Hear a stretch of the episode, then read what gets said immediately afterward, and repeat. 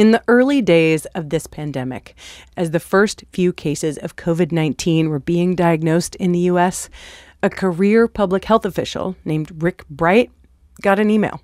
It was from the owner of a mask supply company. And I should just say, you are about to hear an expletive, one that we are not going to bleep. I'll never forget the emails I received from, from Mike Bowen and indicating that our mask supply or N95 respirator supply was completely decimated. And he said, We're in deep shit. The world is.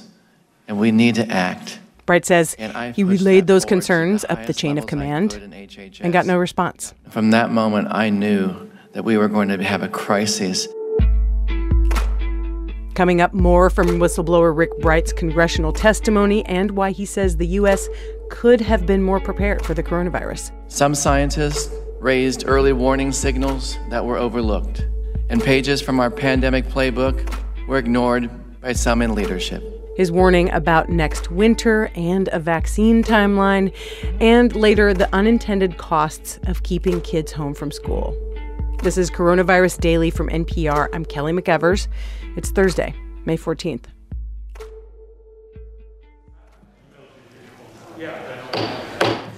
The Subcommittee on Health will now come to order. In his old job, Rick Bright was the head of a federal agency called the Biomedical Advanced Research and Development Authority, or BARDA.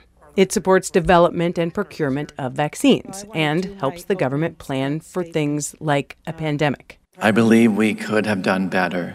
Bright doesn't run that agency anymore. I believe there are critical steps that we did not take in time. He told a congressional subcommittee today that he was demoted, pushed out of his old job.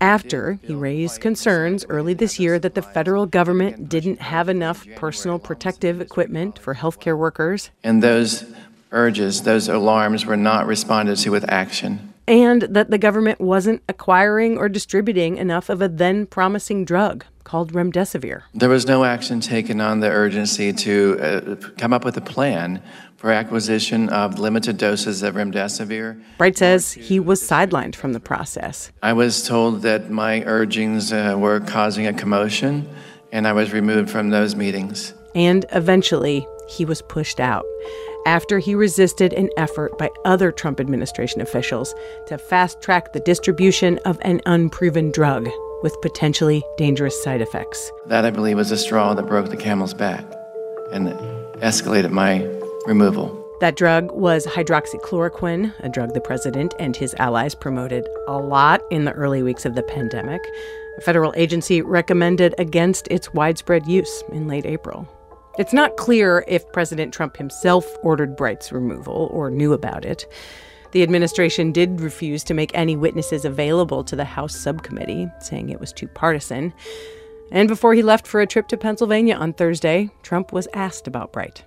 I never met him. I don't want to meet him, but I watched him, and he looks like an angry, disgruntled employee. And Frankly, one of the most striking parts of Rick Bright's testimony wasn't about what's already happened. It was about what could happen later this year and next. Without better planning, 2020 could be the darkest winter in modern history. The virus could overwhelm our healthcare system, he said, if a second wave hits during peak flu season. And while the lack of a coordinated national strategy has made testing a big issue, imagine the same problem, he said, with a vaccine. If you can imagine the scenario this fall or winter, maybe even early next spring when vaccine becomes available, there's no one company that can produce enough for our country or for the world. It's going to be limited supplies. We need to have a strategy and plan in place now to make sure that we can not only fill that vaccine, make it, distribute it, but administer it in a fair and equitable plan. And that's not the case at this We don't have that yet, and it is a significant concern. Our colleagues at the NPR Politics podcast have more from Rick Bright's testimony in their latest episode. There's a link to that in our episode notes. A lot of us could soon be using our smartphones to help keep the coronavirus from spreading. Public health agencies are hoping apps will be able to help with contact tracing. But how much personal information should our phones share to keep us safe? That debate is playing out right now in North Dakota. Here's NPR's tech correspondent Shannon Bond. More than 30,000 people in North Dakota have downloaded a new app called Care 19. If you let it, the app tracks your location using your phone's GPS signal. Vern Dosch is leading North Dakota's contact tracing efforts. He says the app can identify coronavirus hotspots. That's important as the state reopens for business. I mean, we want to know if all of a sudden contact tracing identifies that we've had a lot of um, positives at a particular grocery store. But Dosch wants the app to do even more, like keep track of who a user has come close to, not just where they've been. We feel that in order to do our very best to protect the citizens and to do a very good job, a very thorough job of contact tracing, we need to have every tool that we can. So Dosch was excited to hear that tech giants Apple and Google are working on a new contact tracing system. A note Apple and Google are both NPR sponsors. Their system uses Bluetooth to measure proximity between people, and it will work across 3 billion iPhones and Androids around the world. But there's a catch. Letting GPS report your every movement to the government, that's really creepy to a lot of people. Apple and Google won't let any government do that if it wants to use their technology. Daniel Weitzner is a research scientist at MIT. He's also working on Bluetooth contact tracing. He's not working directly with Apple and Google, but he understands why they're taking this stand. We felt that the right thing to do was to start with the least intrusive approach that had a chance of being effective. Lots of governments are closely watching this debate. South Dakota is already using North Dakota's app. European countries are split. Germany and Italy say they'll use the Apple Google system, while Norway and the UK are building their own apps. In North Dakota, Dosch says he doesn't know what to do. One option follow the tech giant's rules and make a second app. I mean, I don't know that too many citizens are going to be interested in, in doing both apps. Whatever North Dakota decides, the stakes are high. The scale of this pandemic is much greater than anything public health officials have faced in a century. That's why states are hiring tens of thousands of people to do contact tracing. Traditionally, it's a very intrusive process. Health officials spend hours on the phone with people, going over where they've been and who they've seen. Technology could supercharge this. But experts say it's just not clear yet whether any of these apps will actually be useful to contact tracers in fact, that might actually now give you a much larger haystack to sort through in order to find your needle. Jennifer Nuzzo is an epidemiologist at Johns Hopkins. She says contact tracing has always fundamentally been about human interaction, where public health workers are asking people to open up about their personal lives. It really relies on trust, and it relies on the person being interviewed being willing to divulge that information to a public health official. And no matter how much data it collects, no app can play that role. NPR's Shannon Bond. Whether kids go back to school in the fall is a complicated and, like so many things, increasingly political question. I think they should open the schools, absolutely. I think they should. And it's had very little impact on uh, young people.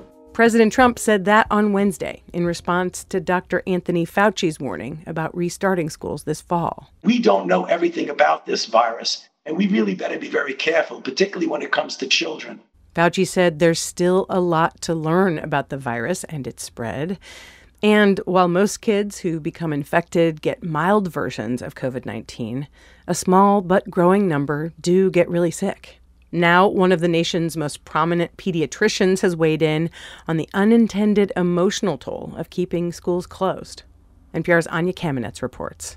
Nightmares, anxiety, tantrums, regression, even suicidal thoughts.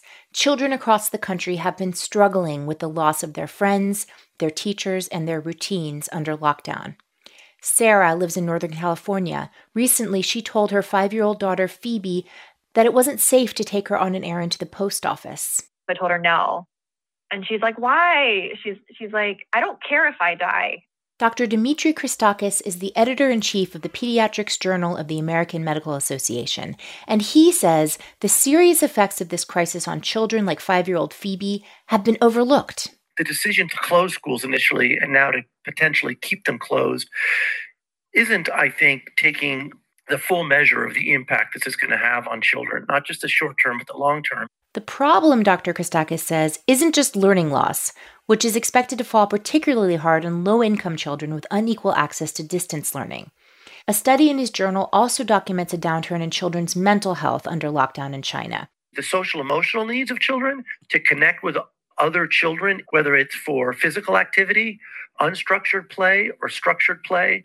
This is immensely important for young children in particular. In his new editorial in JAMA Pediatrics, Dr. Christakis calls for an interdisciplinary expert panel to make school reopening a priority here in the United States. I think we should sort of reason backwards from the expectation that children do start school, that that's an imperative.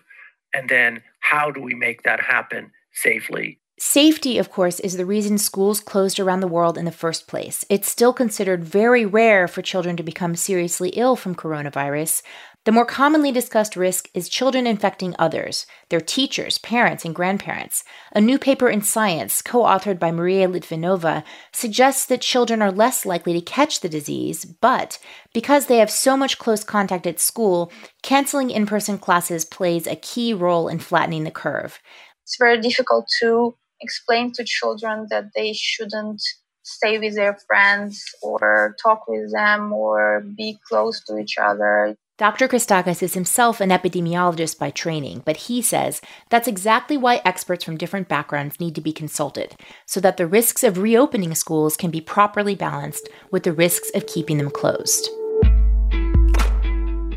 NPR's Anya Kamenetz. If you're feeling the cabin fever these days, Billy Barr has some pro tips. Yeah, I mean, this is no change for me. I mean, I come into winter with almost all my food already in. Barr is the only full time resident of Gothic, Colorado, an abandoned silver mining town way up in the Rocky Mountains. He's been living in isolation there for the last 50 years. I'm the mayor and the chief police. I, I hold elections every year, but I don't tell anybody when they are, so it works out really well. Barr told reporter Rae Ellen Bichell with the Mountain West News Bureau that when you're alone for a long time, a good movie can pass the time. Oh, yeah, The Princess Bride's my pretty much favorite movie. I like Hugh Grant stuff like Love Actually, Notting Hill. Barr keeps a spreadsheet of his favorites with ratings. Right now, he's got 359 of them. There's a link to that and to reporter Rae Ellen Bichell's story on Billy Barr in our episode notes. Before we go, every day we talk about the number of people who have died. As of today, it's more than 85,000 people just in the US. We want to know who they were and what they meant to you. If you'd like to share a remembrance of someone lost to COVID 19, record a voice memo and share a memory that makes you smile or an anecdote that sums up who that person was. Tell us a specific story, try to keep it under four minutes, and of course, please include their name, the date, and place where they died, and how to reach you. You can send that voice memo over to us at the other show I host, embedded at npr.org. That address is also in our episode notes. And for more on the coronavirus, you can stay up to date with all the news on your local public radio station. I'm Kelly McEvers. I'll be back with more tomorrow.